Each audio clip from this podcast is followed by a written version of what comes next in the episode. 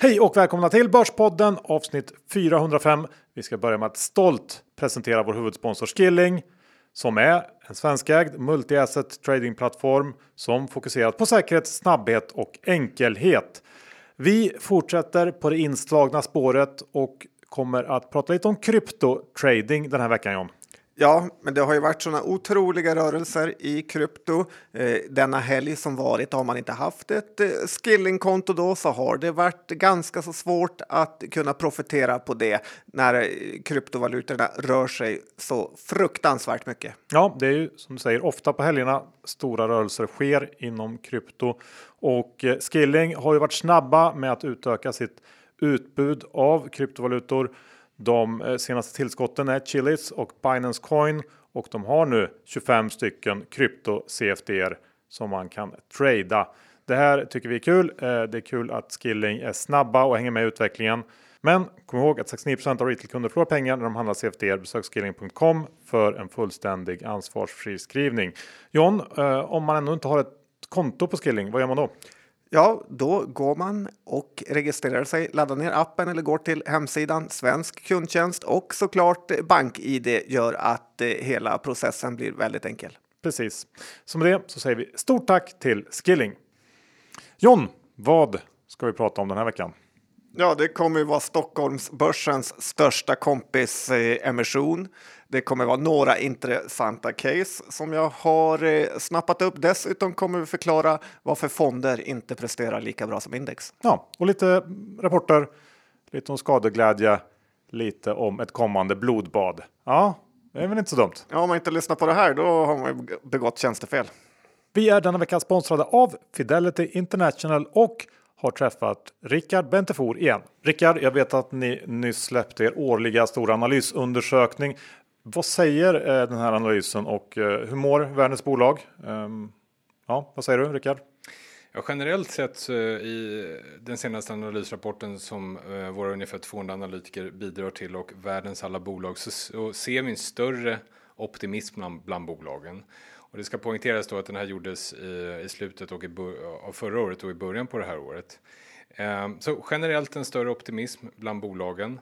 Ehm, vi, ser då de här extremt monetära stimulanserna från alla centralbanker som har hjälpt eh, bolagen på traven. Ett varningens finger vi vill eh, lyfta där det är ju det här eh, potentiella inflationsspöket nu som har dragit igång. Att om vi fortsätter att flöda ut eh, enorma kapital från centralbanker så finns det en risk för just inflationen att dra iväg. Så det är väl på negativa sidan. Eh, sen är det ett jättestort eh, positivt trendskifte tycker vi och det är se det att fokuset på hållbarhet bland världens bolag har ökat extremt mycket, eh, vilket är väldigt intressant och det kan jag säkert komma tillbaka och prata om fler gånger. Tack för det Rickard. Eh, vi ska också påminna om att investeringars värde och eventuella intäkter från dem kan både minska och öka. Det kan hända att du inte får tillbaka det investerade kapitalet och historisk avkastning inte en tillförlitlig indikator för framtida resultat. Våra sponsorer tar inget ansvar för det som sägs i podden och åsikter uttryckta kan redan agerats på och inte längre gälla. Det är också viktigt att läsa prospekt samt KID dokument och investeringar på tillväxtmarknader kan vara mer volatila än på andra mer utvecklade marknader. Stort tack till Fidelity International. Johan Dr. Bias Isaksson index i det lite halvkrispiga numret 2250 upp från förra veckan. Vad säger du? Ja, man trodde kanske att det skulle bryta ner förra veckan, men vips så är vi tillbaka här mitt i det här intervallet. Eller kanske till och med den övre delen av det här intervallet som vi handlats i i en dryg månad, kanske nästan två månader nu. Eh, och sista veckan så tycker jag ändå att mm, tillväxt och tech-segmentet börjat handla lite bättre, visar tecken på att bottna ur. Jag tror att den här rotationen börjar gå mot sitt slut lite grann och att det till och med kan vända lite framöver. Så att, eh, men i övrigt så är det ju väldigt tråkig börs just nu. Det händer inte så mycket. Nej, det är precis den här mellanperioden innan egentligen något kommer hända här och sen får man hoppas att det skakar till under sommaren. Ja, och eh, när det inte händer någonting, då är det fokus på aktiesplittar. Ja, det är det och eh, det får man ju känsla att det är ganska svårt att kalla börsen smart just nu, eh, vilket i och för sig är ett oroande tecken i sig. Och det jag tänker på då är de här aktiesplittarna, vilken otrolig kurspåverkan de har fått. Swedish Match drog väl lite igång det här och eh, aktien gick på några dagar upp nästan 100 kronor i gamla termer räknat. Och igår så spårar det ur lite i både i Nibe och Garo. Och det är svårt att säga vad det här beror på, om det är datorerna som får knäppar eller om eh, det är vad det nu kan vara. Men som aktiespekulant, om man äger de här aktierna, är det ju bara att tacka och ta emot och sälja ur sig. Eh, för sådana här uppgångar brukar inte vara långvariga. Eh, men det är ju åter, åter, återigen ett tecken på att det här med number crunching bara är en liten del av börsen och vara bra på siffror. Eh, man måste faktiskt inse att det mesta på börsen faktiskt bara en förlängning av galenskaperna som pågår i den riktiga världen överflyttade i siffror. Men Johan, när lilla John Skogman skulle ta en späck i Sedanas split så blev det precis tvärtom. Då gick den ner istället. Ja, det är ju det som är så fantastiskt med börsen. Um, och att jag skrattar lite där, det kanske är ett uttryck för den enda sanna glädjen som är. Ja, skadeglädjen och uh, den lider ingen brist på kan jag säga. Nej, Eh, och tror man inte på att det är så så är det ju bara att titta på den här glädjyran som eh, vi har sett sista veckan bland alla kryptomotståndare. Eh, när då hela krypto universumet haft det lite tufft eh, kan man säga. Det har varit bubbel och tulpanlöksreferenser som haglat och kombinerat med vad var det vi sa haranger. Men innan man som då kryptofantast börjar grina så kan det faktiskt vara värt att titta på utvecklingen och då kan man konstatera att både bitcoin och ethereum fortfarande upp väldigt mycket bara i år. Eh, bitcoin runt 50% ethereum runt 300% trots det här raset. Eh, så att vi klarar oss. Och jag är fortfarande fast övertygad om att det här området kommer att erbjuda enorma möjligheter under kommande 5-10 års period. Så att jag är fortsatt positiv här. Och eh, ja, vi får se vem som skrattar sist helt enkelt. Mm, var nästan lite hat i rösten där kände jag, jag som är så känslig. Men eh, Peter Benson och Rickard Bråse har väl inte varit missnöjda med kryptofallet kan man inte. säga. Det har eh, twittrats eh, både en och två gånger och kanske några till med. Ja, Benson gjorde ju något, något slags illa eh, maskerat försök att att gå ut på Twitter och försöka lära sig om krypton. När man direkt såg att det enda han ville var att eh, inte försöka förstå någonting alls. Ja, han gjorde väl också bort sig lite i Embracer får man säga i någon typ av hopp att det var eh, fifflade siffror där när rapporten dagen efter kom med fantastiska siffror. Det är möjligt, det har inte jag koll på. Vi lämnar det och går över på en annan sektor som fått skit. Fondsektorn. Ja, de har fått eh, väldigt mycket skit sista tiden. Först hängde någon ut Blecker och eh, Fredrik Skoglund i golvet i affärsvärlden och hånade dem för att de hade underpresterat så mycket mot index. DI följde upp det här nyligen med att såga fonder i stort och eh, kanske främst Blecker då som svarade med att han inte jämförde sig mot index. Och ja, lite skarvning där vad får man ändå säga. För så brukar det inte riktigt låta när det går bra. Eh, men jag tänkte ändå passa på att förklara för folket här varför det ofta är så att fonder över tid presterar lite sämre än index eh, och då särskilt när man jämför under längre perioder. Och det är främst av två anledningar. Den första som alla känner till är ju avgiften och om den är 1,5 procent eh, så blir det lite som ordspråket många bäckar små blir till slut en stor å. Så efter fem år då så blir det ändå ett betydande belopp för en fond att eh, ta ikapp kapp, eh, särskilt om den då ligger nära index. Men den andra delen som betydligt färre tänker på är det som på engelska kallas för cash drag. Alltså att en fond ofta har 3 i kontanter eller cash för att kunna hantera dagliga uttag. Och eh, eh det gör ju att när man jämförs mot index som såklart alltid är fullinvesterat så har en fond ungefär bara 97 procent inne i marknaden hela tiden, vilket också gör en eh, skillnad efter en period. Eh, men med allt detta eh, halvnegativa sagt om fonder så tycker jag ändå att det är en otroligt bra uppfinning som har hjälpt så många att få ta del av aktiemarknadens värdestegring utan att man behövt vara absolut minsta intresserad och dessutom Dessutom är det något väldigt positivt med att nästan alla svenskar äger fonder som jag också tror spiller över på att folk blir eh, intresserade av aktier. Så att jag tror man ska vara försiktig att bäsa fonder för hårt. Absolut, det tror jag med. Och vi får se hur hela den här eh, passiva fondframfarten kommer att sluta. Det finns en hel del negativa effekter med de passiva flödena och eh, där har ju aktiva förvaltare en roll att spela. Men jag tänkte prata om eh, någonting helt annat nu och det är den här husdjurstrenden. Och framförallt då skaffa hund. Vad är det som händer? Min känsla är att hundförsäljningen inte bara gått upp med några tiotals procent under pandemin utan vi snackar en parabolisk kryptouppgång här. Det är hundratals, kanske tusen procent upp. Och vad är det med pandemin som fått folk att känna ett sånt enormt behov av hundar? Eh, jag vet inte. Vet du John? Nej, faktiskt inte alltid funderat och jag tycker väldigt synd om eh, alla familjer som skaffar hund när jag ser hur pappan under 15 år kommer få gå typ alla promenader med den. Ja, eh, jag känner mig ändå ganska säker på att det här upplevda behovet kommer att klinga av ungefär lika snabbt som det kom.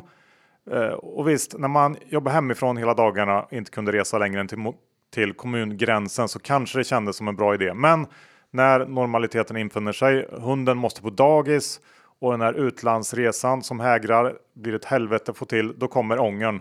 Ungarna som du sa som tjatar mest om att skaffa hund har dessutom tappat intresset för länge sedan. Jag slår fast att 2022 blir ett blodbad för den överhettade husdjurssektorn på börsen. Och jag såg faktiskt här i veckan att eh, den duktiga John Hampton på Bronte Capital flaggar upp som publik storblankare i Swedencare. Eh, känner att det ger mig lite vatten på, på min kvarn också. Så det är en, redan nu en 2022 spaning. Ja, men jag tycker den är bra och man kanske ska titta på någon hundbegravningsbyrå här framöver. Ja, kanske. Eh, från hundar till bostäder. Ja, det pratas så mycket bostadspriser i Sverige eh, och efter att ha sett på nyheterna här några kvällar så är ju vinklingen alltid att det är jättedåligt med stigande bostadspriser. Man träffar någon familj som gnäller på hur svårt och dyrt det är att köpa något och sen någon halvriggad graf som börjar på typ 50-talet eh, som visar hur fel allt är när det är precis eh, tvärtom. En av de bästa sakerna som kan hända är ju att bostadspriserna går upp eftersom det betyder ju väldigt mycket positiva saker händer i staden eller regionen. Folk investerar i sina boenden istället för att låta dem förfalla eh, och det gynnar ju sig bara många sektorer. Och så får man heller inte glömma bort eh, livskvaliteten. Så jag tycker man kan sluta gnälla om höga bostadspriser utan istället vara glad att man bor på ett ställe med positiva framtidsutsikter. Jag tänkte att vi börjar andra delen John med lite dataspelsrelaterade uh, aktier. Först ut Fractal, uh, det här datachassibolaget som rapporterar i fredags. Uh, vi har, eh, eller kanske framförallt du har varit inne på tidigare att den här bristen på grafikkort kan vara lite negativt för Fractal och det har det varit här under Q1. Men trots det så presterar Fractal ändå ett, ett fint första kvartal, bättre än de estimat som jag i alla fall sett. Och eh, det man ska ha med sig här är att återförsäljarna gick in i den här eh, perioden med väldigt lågt lager. Så det fanns en positiv lageruppbyggnadseffekt. Eh, tittar man på tillväxten i försäljning från återförsäljare till slutkund så ökade den med 12% organiskt jämfört med Fractals då nästan 30% Så att det här gör väl att det finns en risk in i Q2 här att den blir svagare när den här lagereffekten uteblir eller kanske till och med reverseras. Så det ska man ha i bakhuvudet. Eh, sen går vi ju generellt in i en betydligt tuffare jämförelseperiod nu eh, eftersom det var eh, ja, i Q2 som corona verkligen slog till förra året. Så att eh, är man sugen på den här aktien så tror jag att det kan bli eh, bättre köplägen här under Q2 Q3. Eh, och, eh, men i övrigt känns det som att det var en helt okej okay, rapport ändå. Ja, det var det. Däremot har jag lite svårt att nästan kalla Fractal ett eh, riktigt bolag. Att sälja data, chassin. Jag skulle vilja ha lite bredare verksamhet än så. Det skulle du? Ja, faktiskt. Ja, du är inte nöjd med det? Det är inget bolag för min portfölj. Nej, kul att höra. Även om jag har bortspäckat lite. Eh, sen har vi då eh, ett betydligt bredare dataspelsbolag i form av Embracer som också eh, rapporterat att de har klämt ut sig sin Q4. Har brutit räkenskapsår och efter en lite svagare period för aktien så var det nog med lättnad som många eh, investerare kunde konstatera att Vingefors levererar eh, ännu en stark rapport, kom in bättre på de flesta punkter samtidigt som den här prognosen för slutförda spelutvecklingsprojekt för 2021-2022 höjdes. Och eh, Embracer sitter ju nu med en rejäl eh, kassa. Jag tror de kan köpa för 17 miljarder och sånt. Eh, så det är väl bara att räkna med att det kommer eh, nya förvärv snart. Lite smolk i bägaren här på slutet, även de här kassa recensionerna som Biomutant fått eh, sista dagarna. Det är ett spel som många verkar haft väldigt stora förväntningar på. Det fick aktien att tappa en eh, hel del igår faktiskt. Eh, kanske rättvist. Samtidigt så kan jag tycka att en av Embracers fördelar måste ju ändå vara riskspridningen på ett stort, stort antal projekt. Så att eh, jag kan tycka att det är lite väl mycket fokus på enskilda spel. Men eh, ja, eh, så är det med det. Värderingsmässigt ser det faktiskt inte så där jätteutmanande ut nu. Eh, givet då att man är okej okay med hela den här förvärvsgrejen och redovisningen som debatteras med jämna mellanrum. Men ehm, Ja, jag tycker att det ser, ser helt okej ut nu, Embracer. Ja, men det är väldigt viktigt för många svenska fondförvaltare att Embracer levererar, för det är ju ett av de största innehaven för många fonder. Och eh, kul också Johan att du stöttar Lars Wingefors. Ni värmlänningar hänger alltid ihop. Ja, vi måste det. Eh, sen har vi en eh, ganska het notering på väg in. Jag tänker på Link. Ja, då och då plockar ju pappa John fram signaturen gratispengar och nu är det faktiskt dags igen. Eh, det här investmentbolaget som Link är ska till börsen och då är det bara att eh, teckna. Link är ju ett investmentbolag som bara investerar i medicinteknik och biotech så att det kanske inte kommer vara någon typ av corner-innehav i din portfölj Johan. Korrekt. Men teckna sälj är aldrig fel det heller om man kan tjäna en liten hacka. Eh, Link består får man säga av tre kärninnehav, Sedana, Caliditas och Medcap som ungefär har 25 procent var. Och så har de lite småinnehav som Medivir, Stille, Arkoma. Eh, men poängen med att investera i Link är att Bengt Julander, som då är eh, profilen bakom det här bolaget, har gräddfilen in till alla IPOer, placingar och andra gratispengar som finns inom den här sektorn som man själv aldrig kommer komma åt. Och därför, när man tecknar Link, så får man också eh, betala en liten premie och det är det värt för att rygga Bengt Julander. Eh, aktier handlar ju mycket om att rygga bra personer och inom svensk biotech är ju Julander en av de bästa. Så att det är bara att mata på i alla depåer, för Insta-folket eh, står i kö för att vara med här. Det ser man. Ja, då eh, behöver inte jag tillägga så mycket där, utan jag tänkte höra lite om Onko. Oncopeptides som ju är lite i samma sektor. Vi kan väl lika gärna riva av eh, den aktien också. Det var lite tufft på slutet. Ja, och eh, var väl tisdagens huvudhändelse på börsen när de meddelade sina resultat Eh, från studier där eh, sammanfattningen får väl bli att de inte riktigt uppnådde det alla ville att de skulle uppnå som kallas superiority. Kanske någon som kommer mejla och säga hur fel det uttalades. På, men det innebär då alltså att man inte är bättre än standardbehandlingen eh, som man tävlar mot. Men det såg ut som att man var ungefär lika bra som den. Och eh, frågan börsen ställer sig är ju hur det kommer påverka försäljningspotentialen då man eh, hade positiva grejer som visade på bättre säkerhetsprofil, alltså mindre biverkningar än det preparat som finns idag, men alltså inte tillräckligt bra effekt eh, för att det skulle vara en sån här slam dunk. Eh, försäljningspotentialen minskar ju mycket då eh, när man inte är bättre än det som finns och inom cancerbolag så pratar man ofta om vilken linje man kommer in i. Första, andra, tredje, fjärde linjen och så vidare. Eh, som då innebär hur sjuk patienten är och hur bra behandlingen går.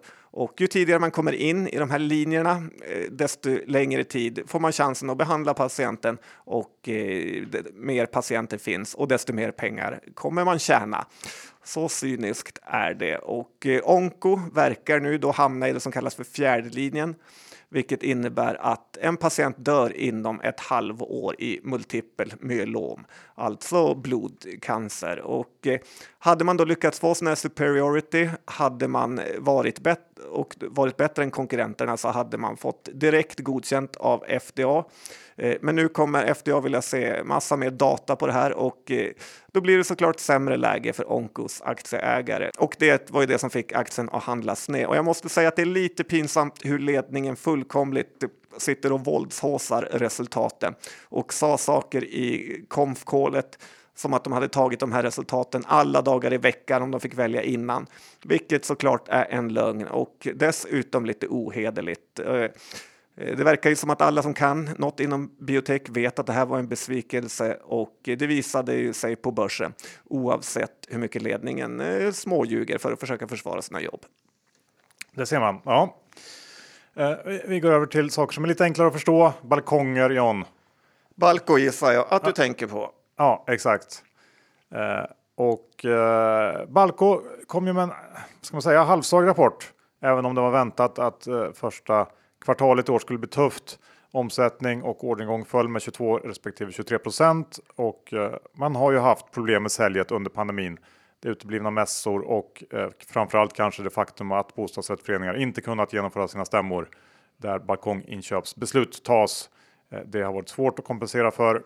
Bolaget skriver också i rapporten att eh, pandemin kommer att påverka även under kommande kvartal, eh, men att det finns ett uppdämt behov av balkongrenoveringar och eh, ja, de bedömer såklart att inga affärer har gått förlorade utan att det här bara flyttas framåt i tiden.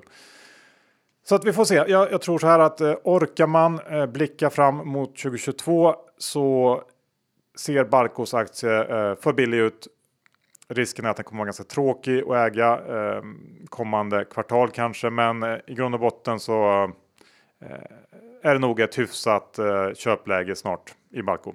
Ja, det är lite kul att familjen Hamrin, som då är väl Nolato-familjen, är storägare. Och de gjorde väl också ett förvärv i samband med rapporten. Så att eh, Balco har, jag tror faktiskt på det de säger, att eh, inga affärer är förlorade utan att det kan tas igen senare. Ja, så att det är väl bara, det kan vara en liten fråga av om när eh, man ska gå in här helt enkelt om man är intresserad.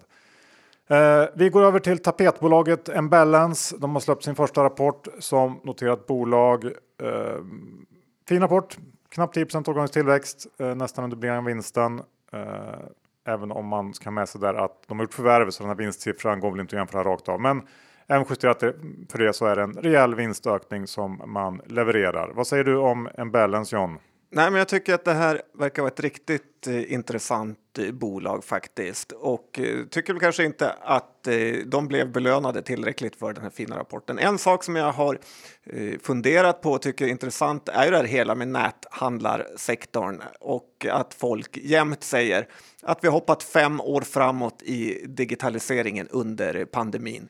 Men direkt man har ett case inom den sektorn så säger alla att nej, men jag tror ändå folk kommer vilja gå tillbaka och handla i butiker igen. Så att det får inte riktigt ihop det. Eh, hur som helst, eh, lite jag får, den känsla jag får över en balance är ju att det här har minst lika bra framtid som Rugvista. Man vill eh, känna på tapeter, kanske folk säger, och lite så har jag tänkt själv.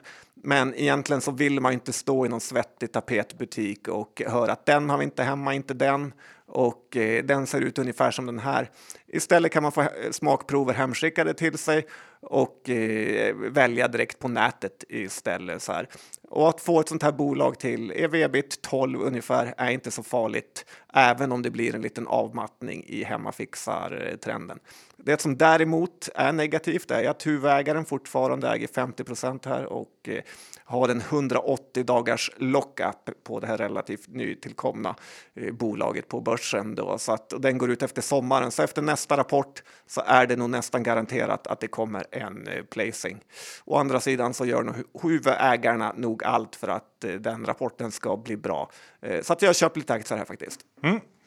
Jag eh, kan nog hålla med dig faktiskt. Varit lite tveksam men börjar ändå svänga.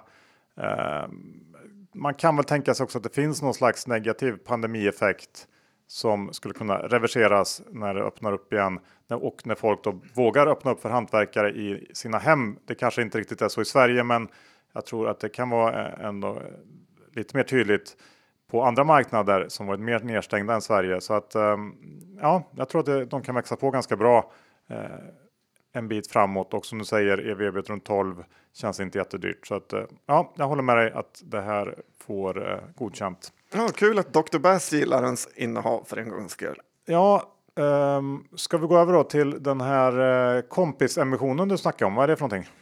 Ja, börsens största kompisemission håller just nu på och eh, det är alltså investmentbankerna och garanterna som mjölkar nya och gamla aktieägare på pengar.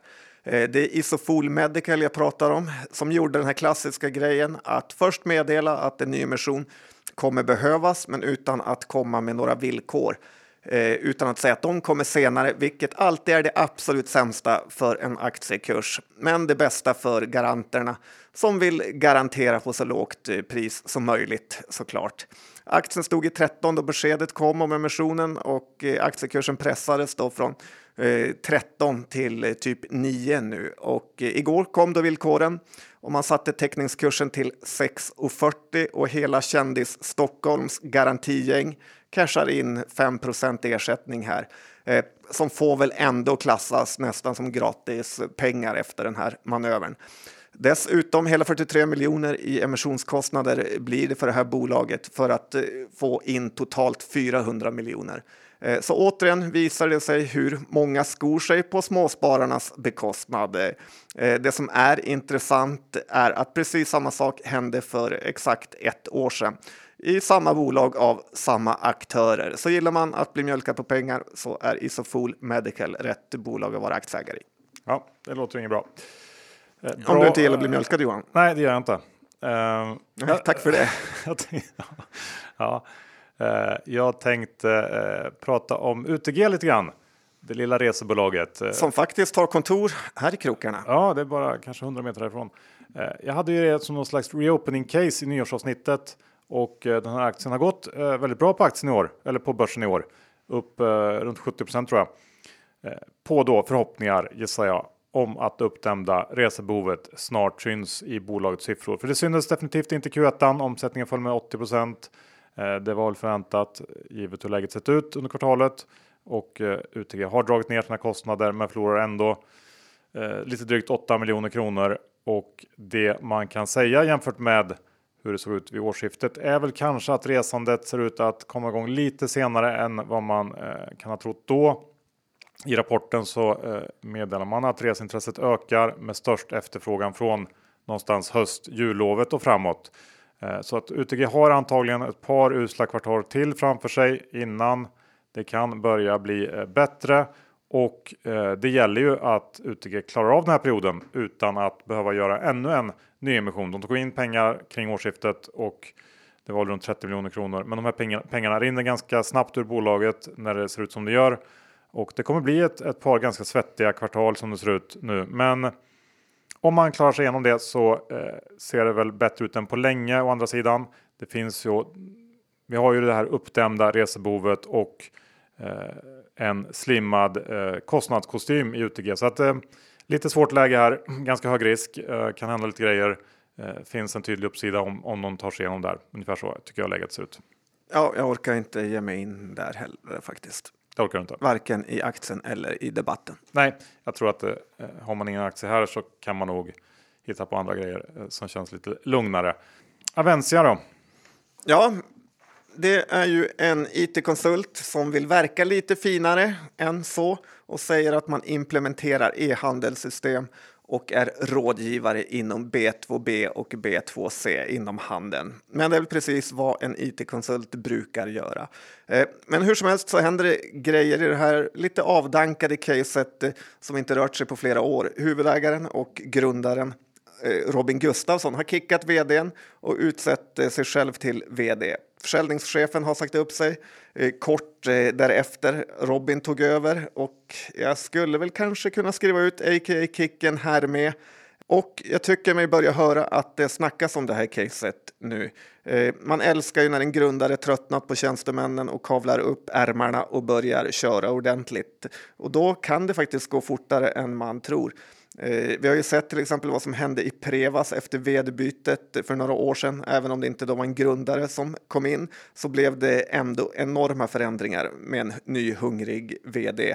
Eh, för konsultbranschen är ju en ganska lätt affärsmodell jämfört med många andra affärsmodeller som finns på börsen får man säga. Både ABG och Affärsvärlden har analys på Avanza konstigt nog och eh, tittar man på de siffrorna så är det inte jättebilligt. 2021 är dessutom lite av ett eh, förlorat år resultatmässigt då man får ta kostnader eh, för nedskrivningar på 6 miljoner eh, av lite olika saker och sen hela 3 miljoner eh, har man fått eh, ta i förlust för att kicka vdn.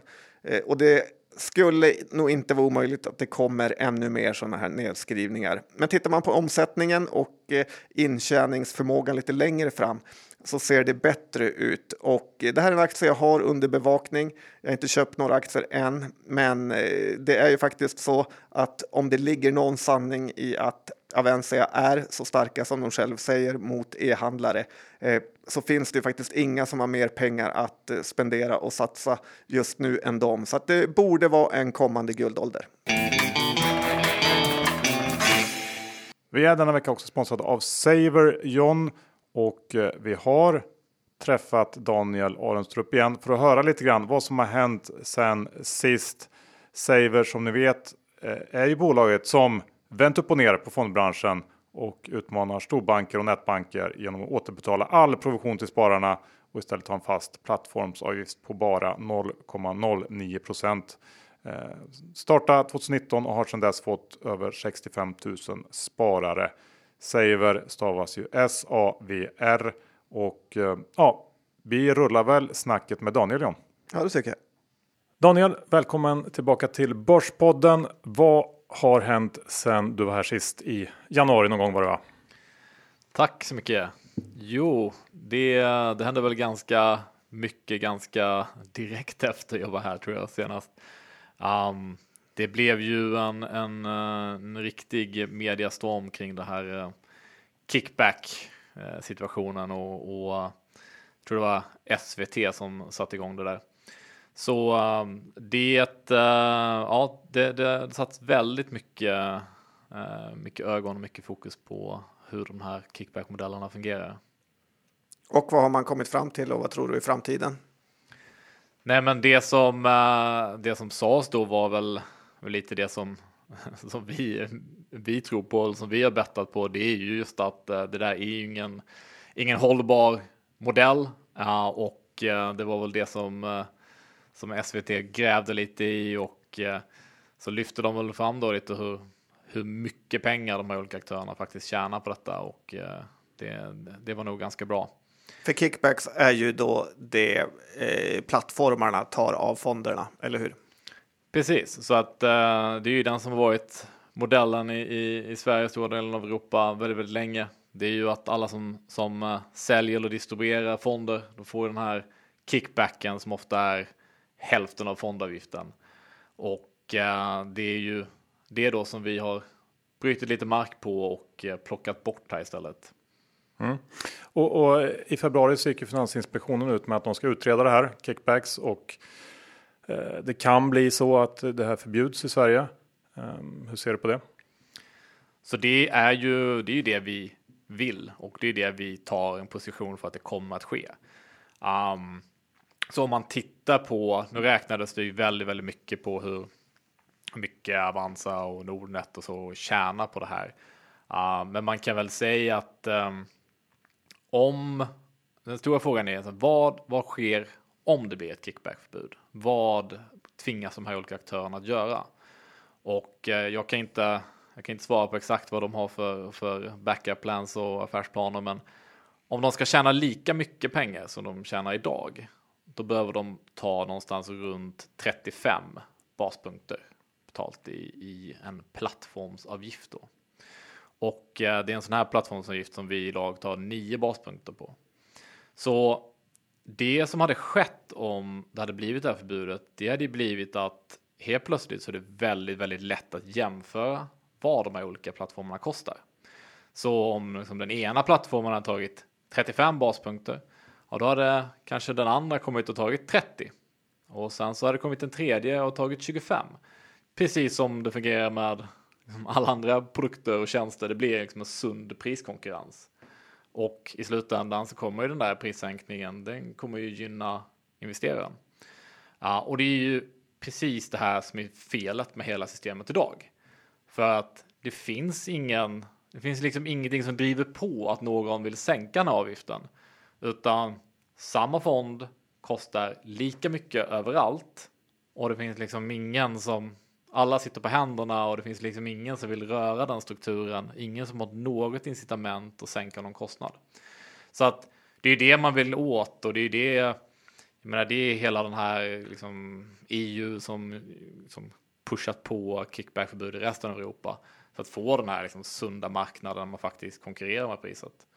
Um, så det är det vi hoppas på, det är det vi bettar på. Um, och, uh, och, i det fallet så, så uh, tror vi att vi kan hålla en lägre kostnad än vad de gör då med, uh, med nio punkter. Ja, det är ju en fantastisk utveckling för alla sparare om det nu blir så. Vi hoppas på det. Eh, vad har hänt på Save då sen sist då här på plattformen? Det vi uh, framförallt jobbar på, jag tror jag nämnde när senast här, det är ju tjänstepension är ju en sån här jättegrej. Um, det är väldigt, väldigt många som har tjänstepension någonstans och betalar.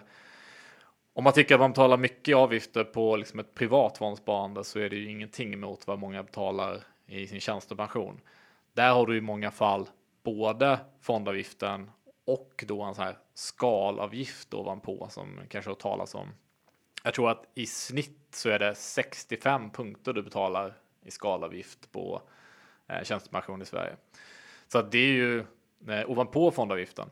Så att eh, vår ambition är att eh, både kunna sänka den här skalavgiftskostnaden och då ge tillbaka hela kickbacken på, på fonderna.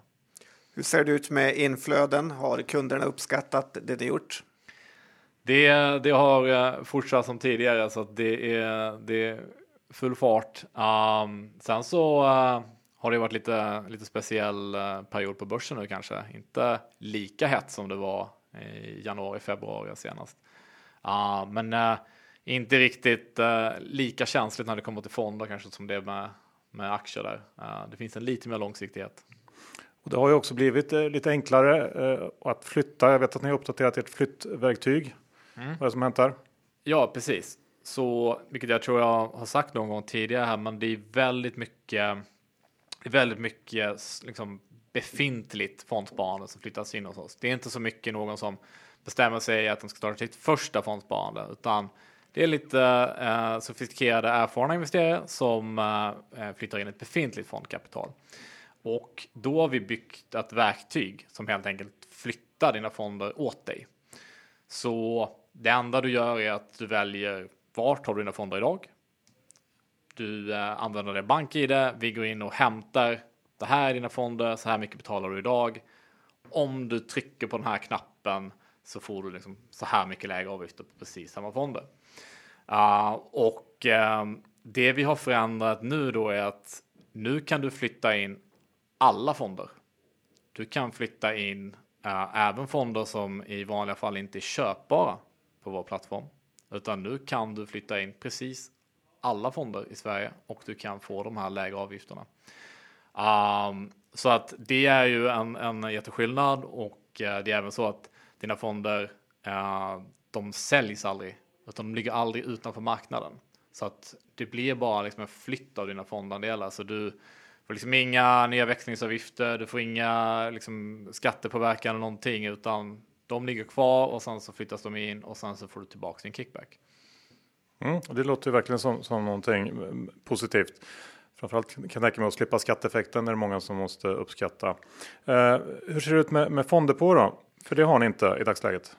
Nej, precis och det är ju samma vända där då. Så uh, det är någonting som vi kommer med inom väldigt, väldigt kort och uh, ja, jag vet när, när, när, vi började bygga på den funktionen så tänkte jag men liksom, sitter folk fortfarande kvar i gamla fonder på har inte alla ISKs vid det här laget.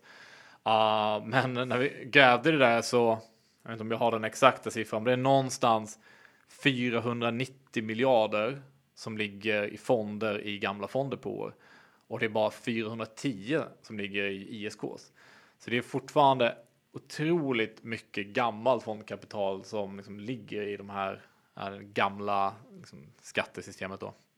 Ja, och eh, inom väldigt kort så kan man på samma sätt flytta in de fonderna, halvera avgifterna på precis samma sätt utan att då trigga den här skatteeffekten som blir när man eh, annars hade realiserat eh, gamla fonder. Ja, och eh, vad ska ni hitta på för ytterligare förbättringar framåt hösten? Så efter det så, så finns det, där finns det väldigt spännande grejer, men, men där har vi lite locket på. Vi har börjat bli en stor maskin nu och vi har vi har lite spännande grejer på vad som kan vara nästa grej efter fonder och även hur man gör fonder bättre. Kan vi få se något inom aktier? Det får vi se. Kul! Eh, stort tack för att du kom förbi Daniel. Vi fortsätter att följa er med spänning. Tack så mycket. Slut på avsnitt 405 John. Vi tackar vår huvudsponsor Skilling. Om ni ännu inte har öppnat konto så ladda ner appen eller gå in på hemsidan. Man startar ett konto enkelt med BankID och den svenska kundtjänsten finns där om det är någonting som du undrar, eller hur John? Ja, och det är ju fantastiskt kul att kunna trada på helgerna med Skilling. Ja, men kom ihåg att 9 av retailkunder förlorar pengar när de handlar sig efter er. Besök skilling.com för en fullständig ansvarsfri skrivning. Du John, hur är det min av den här veckan? Ja, men nu har jag väl lite igen här. En balance eh, som sagt eh, hade jag köpt och jag tänkte teckna link såklart. Om det är gratis pengar så är det och då vill jag vara med. Eh, sen har jag nog inget mer. Nej, bra. Jag har ingenting så att med de orden så tackar vi för den här veckan. Hörs om en vecka igen. Hej då! Det gör vi. Hej då!